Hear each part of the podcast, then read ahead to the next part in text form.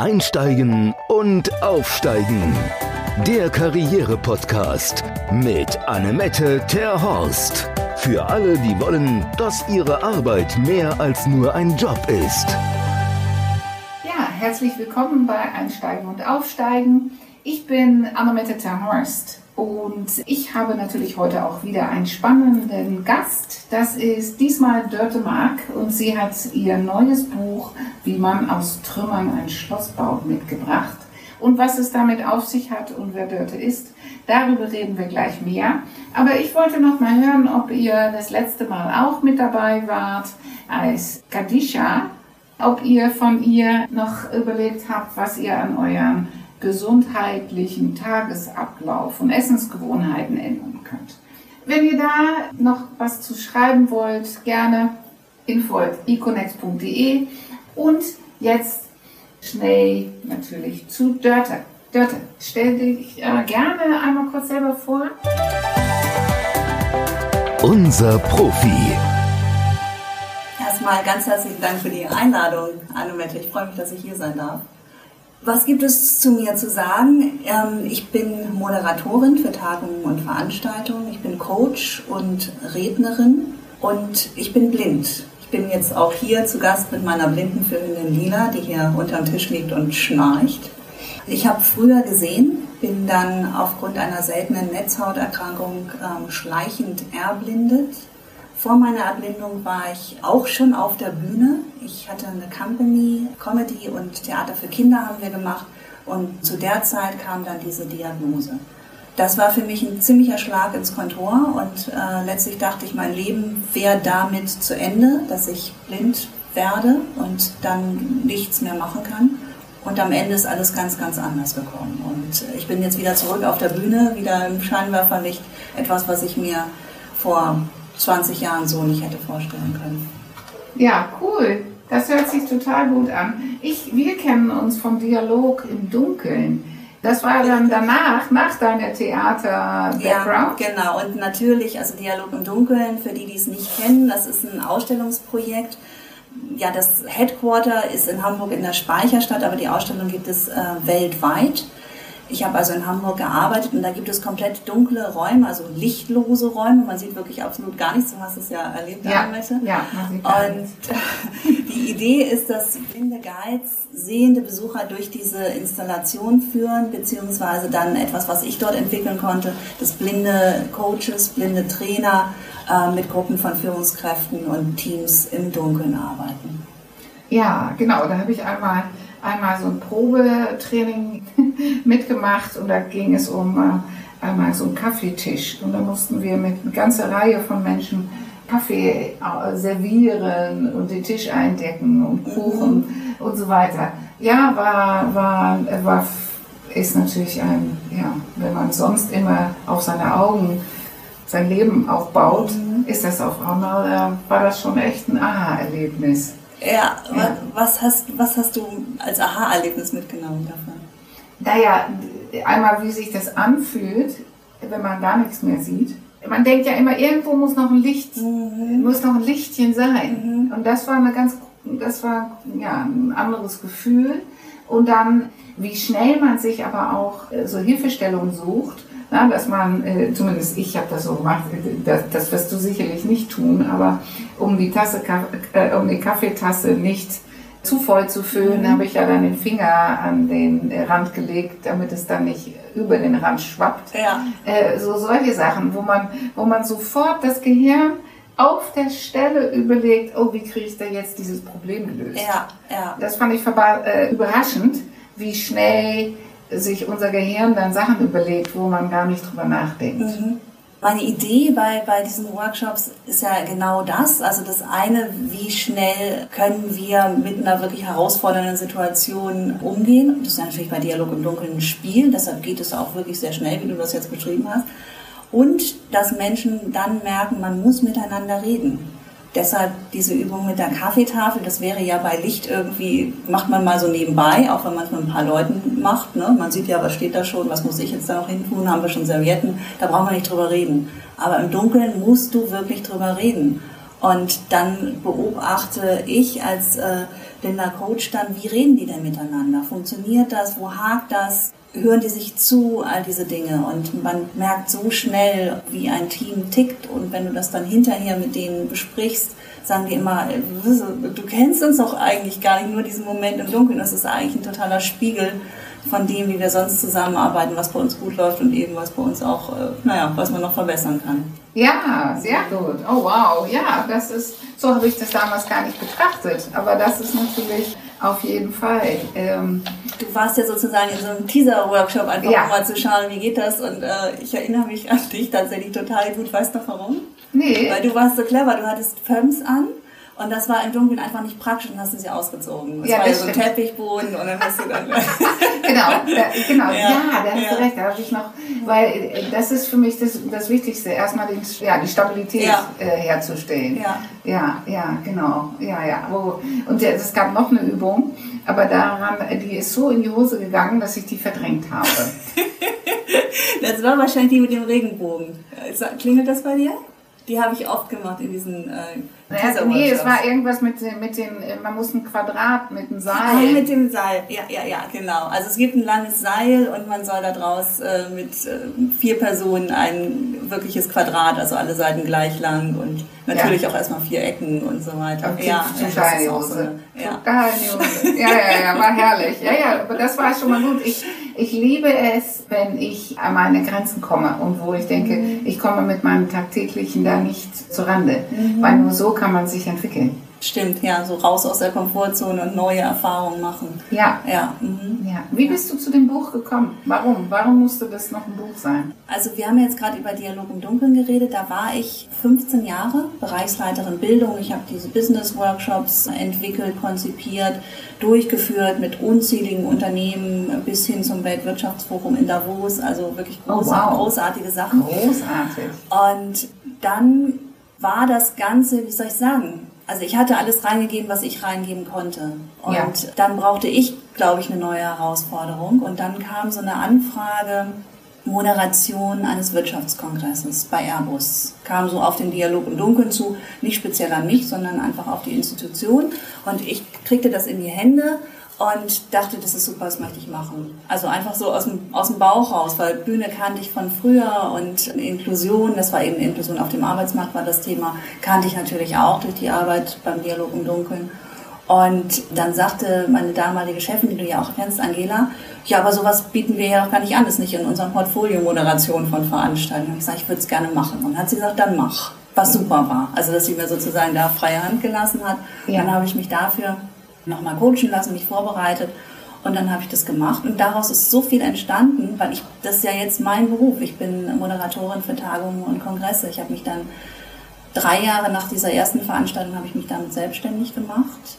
Mhm. War dann ein Jahr bei der Sabine Askodum. Ah, ja. Kennen ja auch ja. viele. Ja, ja. Wurde von ihr gecoacht und begleitet und sie hat gleich am Anfang gesagt, du musst ein Buch schreiben. Und ich so, wieso ein Buch? Und dann, ja, dann hat sie mir gesagt, warum. Und dann habe ich angefangen zu schreiben und dann hat es mir Spaß gemacht. Also das war mir der, ja, das also ist warum? Was hat Sabine gesagt? Naja, in der Branche, in der ich jetzt bin, als Moderatorin, vor allen Dingen auch als Rednerin, da schreibt man ein Buch. Das gehört sozusagen fast ah, dazu. Das war sozusagen ihr Impuls und sie meinte, du hast was zu sagen, du hast eine Geschichte zu erzählen, schreib ein Buch. Und äh, dann habe ich mich so ein bisschen, ja, weiß auch nicht und nur damit ich ein Buch geschrieben habe. Äh, ich war so ein bisschen erstmal so gar nicht so ganz Feuer und Flamme. Aber als ich dann angefangen habe zu schreiben, hat mir das Schreiben so viel Spaß gemacht. Und das war eigentlich der Grund, warum das Buch dann auch fertig geworden ist. Mhm. mhm.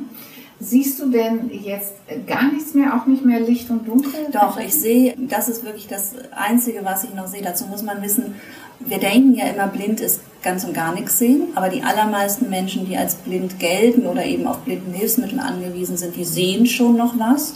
Einige auch so, dass sie vielleicht noch ein bisschen Schrift lesen können, Farben erkennen können. Das kann ich nicht. Ich kann wirklich nur sehen, ob die Sonne scheint oder wo die Fenster sind oder wenn Scheinwerfer angeht oder so. Das sehe ich, aber das ist auch alles. Ah ja, okay. Aha, aha. War das ein schleichender Prozess? Ja, das war ein ganz schleichender Prozess. Also auch schon als ich die Diagnose bekommen habe, da war ich 25. Mhm. Da war ich schon sehr eingeschränkt im Sehen, das wusste ich aber nicht, weil man ja nur man sieht ja nicht, was man nicht sieht. Nee. Weißt du? Also man kann das ja nicht wissen. Und äh, da, da muss man ein bisschen was dazu wissen, wie das bei dieser die ähm, Diagnose ist Retinitis pigmentosa. Sehr selten, wie gesagt. Und da schränkt sich das Gesichtsfeld ein. Also du siehst erst rechts, links, oben, unten immer weniger. Am Ende wie durch zwei Schlüssellöcher, aber scharf.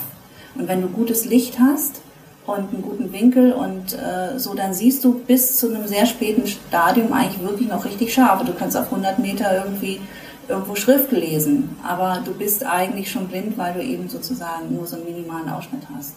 Mhm.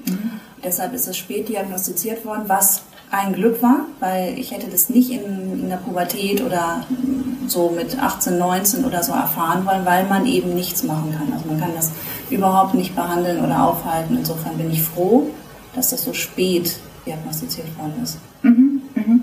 Ja, du hast ja dann ähm, deinen Mann auch in diesem Prozess äh, noch, noch kurz vor knapp noch kennengelernt, ne?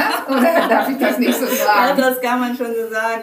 Also das, das ist insofern ist dieses Gefühl, weil ich bin ja sehend sozialisiert. Ich meine, ich war Ja. 25, als ich die Diagnose gekriegt habe. Ich hatte schon Erfahrung mit Männern und ich hatte damit eigentlich nie Probleme. Und dann habe ich irgendwie vieles natürlich mir schwarz ausgemalt. Wie gesagt, ich dachte, das Leben ist zu Ende und ich dachte auch, ich finde nie wieder einen Mann. In vielerlei Hinsicht nicht. Also natürlich war mir klar, dass das sozusagen viele Männer irritiert, abschreckt, sozusagen im Erstkontakt, ne, eine Frau mit Behinderung. Also, ne, das ist am Ende in der Beziehung nicht darauf ankommt, ist vollkommen klar. Aber am Anfang, wenn es mit Flirten anfängt, ist das natürlich total Schwierig, weil genau du schwierig. siehst ja nicht, ob er dich Genau, anguckt. genau, genau, total schwierig. Und natürlich auch, ich war es ja gewohnt, mir auch die Männer auszusuchen. Ja. Ne? Und dann irgendwie zu denken, ne? Also Ja. ich, kann, ich, ich Ja. kann nicht mit einem mitgehen, von dem ich irgendwie gar kein Bild habe. Nee, Ne? So, ja. Also und es geht ja nicht nur um, um Schönheit. Nein, gar nicht. Natürlich habe ich nichts gegen schöne Männer, gar keine Frage. Aber man hat ja auch so eine Idee von was für ein Typ und damit verbindest du ja viel. Du siehst Ja. auf den ersten Blick, könnte das irgendwie passen und das ist so völlig jenseits. Ne? Ja, oh Und Mann. ähm, also das hat mich total beunruhigt. Naja, und ja, dann, kann ich verstehen. ähm, dann habe ich tatsächlich meinen Mann, mit dem ich jetzt fast 20 Jahre verheiratet bin, den habe ich noch gesehen, was für mich wirklich irgendwie schön ist, weil ich habe jetzt ein Bild von ihm, was sich so eingebrannt hat bei mir. Ja. Und der wird jetzt nicht mehr älter. Ja, cool. Ja, ja, total cool. toll. Ja, sehr schön, sehr schön. Und du hattest ja ein Leben vor diesem Zeitpunkt und du hast ja ein Leben jetzt. Hast du das Gefühl, dass du jetzt bestimmte Sachen, dass dir was fehlt?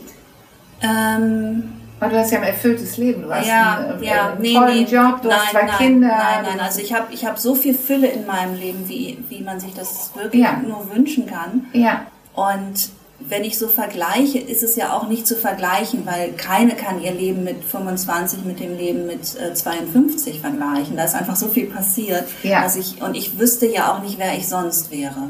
Nee. Und ich glaube auch, dass viel von dem, was ich jetzt habe, was worüber ich so, wofür ich so dankbar bin, auch habe, gerade weil ich blind geworden bin. Also ich hätte vielleicht einen anderen Mann und vielleicht wird es mit dem schwierig, weil mit meinem Mann jetzt ist einfach alles toll. Die Schön. Kinder sind super, das, das ist einfach wirklich richtig schön. Ich bin total zufrieden mit meinem Job. Mein Hund ist äh, klasse. Und viele Dinge sind ja so gekommen, weil ich blind geworden bin. Aber vielleicht wäre es sonst auch toll geworden, das weiß ich ja nicht. So, ich habe eine ganze Zeit lang auch mir selbst gesagt, mir fehlt nichts, alles super, weil es vielleicht auch schwierig gewesen wäre, in früheren Phasen nochmal auf den Schmerz zu gucken. Jetzt kann ich sagen, ja, es gibt ein paar Dinge, die fehlen mir wirklich und es nervt mich auch, dass ich das nicht kann oder dass das nicht möglich ist. Zum Beispiel finde ich es doof, dass ich mit dem Fahrrad irgendwo hinfahren kann. Ich finde es schade, dass ich keine alten Fotos angucken kann. Also es gibt schon so ein paar Sachen, die finde ich wirklich ja, schade oder so. Es ist, sind nicht so die ganz großen Sachen, aber es gibt so ein paar Sachen, ja. Mhm, mhm, mhm, mhm. Deine Kinder hast du nicht mehr gesehen. Nee, meine Kinder habe ich noch nie gesehen. Das, äh, Ja, ist das ja ist auch auch so ein. Ja. mm, Ich weiß nicht, das klingt Hart. so für, für, für, du bist ja auch Mutter, Mhm. das klingt so hart. Aber. Naja, du, du weißt, dass es deine Kinder sind. Und es sind die Äh, schönsten Kinder der Welt. Das, weiß sind sie so oder so. Ja, das sind sie so oder so. Ja. Und ja. ähm, ja. Also bei den Kindern ist es wirklich so, dass ich da nie gedacht habe, das ist schade, dass ich sie nicht sehe. Also wirklich jetzt so, so äh, natürlich denke ich manchmal, ne, das wäre jetzt irgendwie schön, wenn ich das jetzt sehen könnte, wie sie irgendwie draußen spielen oder so. Jetzt sind sie schon 16 und 13, die spielen jetzt nicht mehr so toll draußen. Aber ich würde mal wünschen, dass sie ja, ab und zu ja, nochmal genau, draußen spielen ja. Aber ich hatte nie das Gefühl, dass ich es mir bei denen nicht vorstellen kann oder dass ich mit meiner Vorstellung falsch stehe. Weil an den eigenen Kindern bist du ja so nah dran. Ja, ja, Also- das stimmt. Das stimmt. Ja, ich, nee, weil ich habe daran gedacht, ich habe eine Nichte und die hat einen Mann geheiratet und der ist taub. Und dann haben die, als sie schon lange verheiratet und Kinder hatten, ein Implantat erfunden, ähm, womit die ihm einen Teil von seinem Gehör wieder zurückgeben ja, ja. können. Dieses Cochlea-Implantat, ja. Das weiß ich Genau, nicht, aber das hat er bekommen. Mhm, ja. Und dann hat er das erste Mal in seinem Leben halt die Stimme von seiner Frau und von seinen Kindern gehört. Und da habe ich einfach gedacht, ja, dann habe ich an dich gedacht, mit wie ist das dann, wenn du die halt nicht gesehen hast, weil du hast ja die Stimme gehört. Ja, So, ja. das- mm. Und ich habe sie natürlich gefühlt, weißt du, also bei meinen Kindern bin ich fast sicher, ich weiß wirklich genau, wie sie aussehen, weil ich, ne, also Ja, ja, bei genau. den Freunden meiner Kinder oder bei dir oder so, da habe ich irgendwie eine Vorstellung, das ist Ja. wie beim Telefonieren, du machst ja automatisch ein Bild, wenn du mal gesehen hast, aber Ja. du weißt eigentlich überhaupt nicht, ob das irgendwie stimmt. aber bei meinen Kindern habe ich das Gefühl, ich weiß das schon, ja. Ich Ah, glaube, wenn ich die, die würde ich erkennen sozusagen, wenn ich es plötzlich sehen würde, unter anderen Kindern, das glaube ich schon. Äh, Du würdest sie auch sofort hören, ne? Das sowieso. Deine, deine andere Sinne haben sich ja verbessert dadurch, ne? Naja, also durch das Training. Also nicht irgendwie durch ein Wunder oder so. Ist ja Ah. nicht so das Blinde jetzt Oh, ich so dachte, das geht automatisch. Nein, nein. Ach, das du muss musstest du nein, trainieren. Nein, Ach. nein, nein, einfach durch das Tägliche. Also Ah, mich okay. nicht Ja, durchs so, aber Tägliche. nur dadurch, Mhm. dass ich sozusagen täglich auch alles irgendwie nehme, was ich hören kann, um daraus Informationen zu ziehen oder was ich anfasse oder so. Dadurch sind, glaube ich, die Sinne ja geschulter. Ja, die sind geschulter. Und wir haben ja, wir nehmen ja durch die Augen viel wahr, wir nehmen aber auch durch die Haut viel wahr äh, und natürlich danach auch durch die Stimme und so weiter. Und Sympathie und Antipathie lässt sich ja auch sehr gut durch die Haut und durch die Stimme äh, darstellen, Das oder? stimmt, ja, das stimmt. Und gleichzeitig, wenn sich was verändert hat mit Sympathie und Antipathie, ist, dass ich viel geduldiger bin, bis ich mir ein endgültiges Bild von jemandem gemacht habe. Also ich glaube, da ist man mit den Augen sehr schnell, dass man sortiert. So Ja, das stimmt. Nicht. Ja, stimmt. Und ich mache mir natürlich ein Bild über die Stimme und über alle möglichen anderen Sinne und Eindrücke und so weiter, aber ich merke, dass ich, vielleicht liegt das auch am Älterwerden, aber nee, ich glaube, es liegt auch daran. Also ich bin wirklich sehr viel gnädiger, bis ich sozusagen äh, mich entschieden habe. Okay, was hast du für dich selber aus dem Schreiben des Buches mitgenommen? Hat sich dadurch irgendwas bei dir noch verändert, was du sagst? Also das war überhaupt nochmal wahnsinnig spannend, durch diese ganze Geschichte nochmal durchzugehen beim Schreiben. Auch nicht immer schön. Das habe ich so auch gar nicht erwartet. Ich habe gedacht, so ich habe das erlebt, vieles liegt hinter mir. Aber wenn du so nochmal richtig ins Schreiben gehst und in die Stimmung, dann erlebst du es ja nochmal. Ja. Und es gab so ein paar, boah, das, äh, ja, das war schon auch nicht ganz einfach. Aber dann habe ich also auch diese Phase vor der Diagnose, das hat richtig Spaß gemacht. Da war ich so Anfang 20, das war so meine Zeit und dann habe ich immer die Musik aus dieser Zeit gehört, was ist so meine Ja. wilde Partyzeit und das, war, das hat so Spaß gemacht, nochmal so in die, die Stimmung zu kommen und dann auch wen ich da so kannte und dann kommen die zum Teil da drin vor und dann habe ich denen das erzählt und die haben das Buch sich entweder gekauft und ich habe es denen geschenkt und so meiner ersten Liebe, weißt du, das ist so Ja. spannend. Er hat das heute bekommen, der wohnt in England und er hat mir heute irgendwie einen Text, ah, ich habe dein Buch bekommen und habe jetzt die ersten beiden äh, Kapitel schon gelesen, jetzt muss ich erstmal zur Arbeit und so, es ist irgendwie, das Ach, macht schon nett. Spaß. Ja. Ach, Mhm. toll. Ja. Also das, das macht einfach Spaß, nochmal so durch die ganze Geschichte zu gehen und es war auch schmerzhaft, klar. Mhm. Das war das eine. Und dann auch nochmal drauf zu gucken, so was, was steckt da eigentlich drin, was hat mir denn eigentlich wirklich geholfen? Weil es ist ja auch nicht wirklich selbstverständlich, dass man wieder auf die Füße kommt. Also nee. ich kenne auch Leute, die sind nicht auf die Füße gekommen und es hätte auch anders kommen können. Und insofern war das auch nochmal spannend zu gucken, was war es denn? Was hat mir geholfen? Was war es denn? Kannst du, da, kannst ähm, du das an ein, zwei Punkte festmachen? Ja, also ich glaube, einiges bringen wir mit an Resilienz, was wir sozusagen aus der Kindheit haben von unseren Eltern und Großeltern. Mhm. Ob wir die Idee haben, das Leben ist nicht immer lustig und auch dann geht es weiter. Mhm. Also das habe ich, glaube ich, schon, schon früh mitbekommen von meinen Eltern und meiner Großmutter. Und so auch eine Idee von, von Selbstwirksamkeit. Wenn ich was tue, dann bewegt sich was. Also ich hatte ziemlich viel Freiheiten als Kind, was für mich großartig war bin auf dem Bauernhof groß geworden, habe zwei ältere Brüder und war sozusagen nicht mehr, nicht mehr geplant. Also ich war sozusagen das Extra on top. On top und, ja. konnte Schön. sozusagen halt, das gab nicht so die großen Erwartungen, wie ich sein sollte oder was ich so tun sollte. Insofern hatte ich da schon viel Freiheit, so sozusagen selbst zu gestalten, das auch sehr früh. Das mal so das eine, dass man, das kannst du dann ja nicht mehr verändern. Also kannst du deine Kindheit Klar, du kannst einen anderen Blick drauf haben, aber mhm. was wirklich sozusagen als Fakten passiert ist, das kannst du nicht mehr ändern. Aber dann sind auch andere Dinge gewesen, die mir wirklich geholfen haben, andere Menschen vor allen Dingen. Alleine hätte ich das nie geschafft. Also in, in jeder Hinsicht. Also sowohl die Menschen, die mir sehr nah waren, die sozusagen bei, von denen ich wusste, die, die gehen nicht weg, egal wie dunkel das jetzt hier gerade in meinem Leben und in meinem Inneren ist, die sind da, die halten zu mir. Mhm. Das war wichtig. Und dann aber auch Experten, ganz viel auch ähm, selbstblinde oder erblindete Menschen, also Experten in eigener Sache, die eben schon den Weg gegangen sind und von ja. denen ich lernen konnte, aha, das geht und es gibt so viele verschiedene Wege damit äh, dann umzugehen und ich kann mir da wieder sozusagen Rollenbilder aussuchen sozusagen. Es gibt ja wenig, du wirst ja nicht damit groß, dass du ein Repertoire von blinden Frauen aus den Medien schon mal irgendwie in dir hast oder so, das hast du gar nicht. Mhm. Und deshalb war mein Bild auch so total negativ, äh, wie das sein würde. Aber dann habe ich welche kennengelernt und dachte, wow, da gibt es ja, mhm. ja richtige Raketen. Ja, cool. Ähm, und vielleicht geht ja für mich auch was. Das war wichtig. Ja. ja. Und dann und das, ähm, das hast du ja nicht mit dir alleine äh, gemeint, weil das hat ja eigentlich jeder.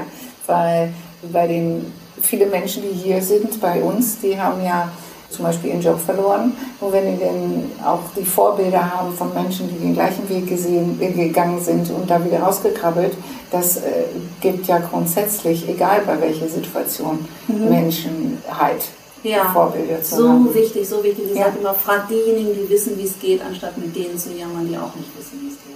Oh, das ist ja ein guter, guter Stichwort. Und das wäre ja vielleicht auch für diese Woche mal für unsere Zuhörer ein guter Hinweis. Ne? Dass man überlegt, bin ich eher auf einen Jammertrip, weil Jammern ist ja ungemein viel leichter, mhm. als zu gucken, wo, mit wem kann ich mich denn verbinden, die schon wissen, wie es geht. Ne? Ja, genau. Und du kriegst ja überall. Ne? Das ist, ist ja so eine tolle Zeit, weil es ist ja alles da. Es gibt Bücher, es gibt das Internet, es gibt Leute, die du anrufen, fragen kannst. Also die allermeisten teilen ja auch ihre Erfahrungen und ihr Wissen. Das ist ja gar keine Frage. Schön, schön. Ja, wir äh, haben ja ein nicht so langer Podcast, weil ich lieber äh, möchte, dass Menschen gegebenenfalls noch mal ein zweites Mal kommen, als dass wir so lange die einzelnen Sessions haben. Deswegen, liebe Dörte, sind wir jetzt schon an dem Ende gekommen von unserem kleinen Podcast. Das ging ja fix. Ja, das ging ja fix, das ging ja fix. Und ich habe das so verstanden, dass du dein tolles Buch auch für unsere Zuhörer als Verlosgeschenk mitgebracht hast. Richtig, genau. Sehr schön. Das werden ja. wir verlosen. Ja, toll. Du schreibst noch eine Widmung drin, hatte ich mhm. auch verstanden. So, deswegen, was möchtest du denn, was sollen die Menschen dann schreiben? Worüber sollen die schreiben? Sollen die erzählen, wo bei denen ein Erlebnis, besonderes Erlebnis war oder was Ja, oder was sie wissen, was ihre, ihre Stärken sind, ihre Ressourcen sind, ähm, um wieder auf die Füße zu kommen, wenn was nicht so gut gelaufen ist. Gut, das okay. Finde ich ganz schön. Ja. Schön. Okay, das machen wir. Dann schreibt uns bitte an info.econex.de, wo eure Ressourcen sind, um umzugehen mit schwierigen Momenten, schwierigen Situationen, schwierige Zeiten. Und unter den Einsendern verlost oder verlosen wir dann gemeinsam mit Dörte ihr Buch, wie man aus Trümmern ein Schloss baut. Vielen lieben Dank, Dörte. Ich äh, habe mich sehr gefreut, dich wiederzusehen. Sehr gern. Ich habe mich gefreut, dich wiederzuhören. Es war mir ein echtes Vergnügen hier. Ja, toll. Und dann äh, zu allen Zuhörern sage ich auch bis zum nächsten Mal. Vielen Dank und tschüss. Tschüss. Unser Ausblick. Ja, und auch beim nächsten Mal haben wir wieder einen spannenden Gast bei Einsteigen und Aufsteigen. Und äh, das ist Gabriela Friedrich. Darüber freue ich mich sehr, weil sie erzählt, wie wir Chef im eigenen Kopf werden. Und was das mit sich auf, auf sich hat, das sagt sie jetzt schon mal einen kleinen Einblick. Genau, es geht darum, so mit dem eigenen Innersten zu reden, dass es tatsächlich die Gefühle, die Gedanken und die Handlungen bei uns auslöst, die wir wollen. Also dass wir endlich mal fühlen, was wir wollen und Kontrolle darüber bekommen. Genau, genau, genau. Dass wir nicht, dass nicht unsere Gefühle und Emotionen uns bestimmen, sondern endlich mal eine handlungsfähige Methode an die Hand bekommen, womit wir Herr im Ring werden ne? oder Frau im Ring. Ganz genau, so ist es. Cool. Ja, ja, und es ist wirklich ein ganz praktisch anwendbarer Podcast geworden. Deswegen freue ich mich sehr, wenn ihr dann auch dabei seid, um die Sachen für euch mitzunehmen, die euch in eurem Leben, nicht nur im Job, sondern auch überall eine gute Hilfestellung sein werden. Ich freue mich. Okay, für jetzt sage ich schon mal Tschüss und bis bald. Einsteigen und Aufsteigen. Der Karriere-Podcast mit Annemette Terhorst. Für alle, die wollen, dass ihre Arbeit mehr als nur ein Job ist.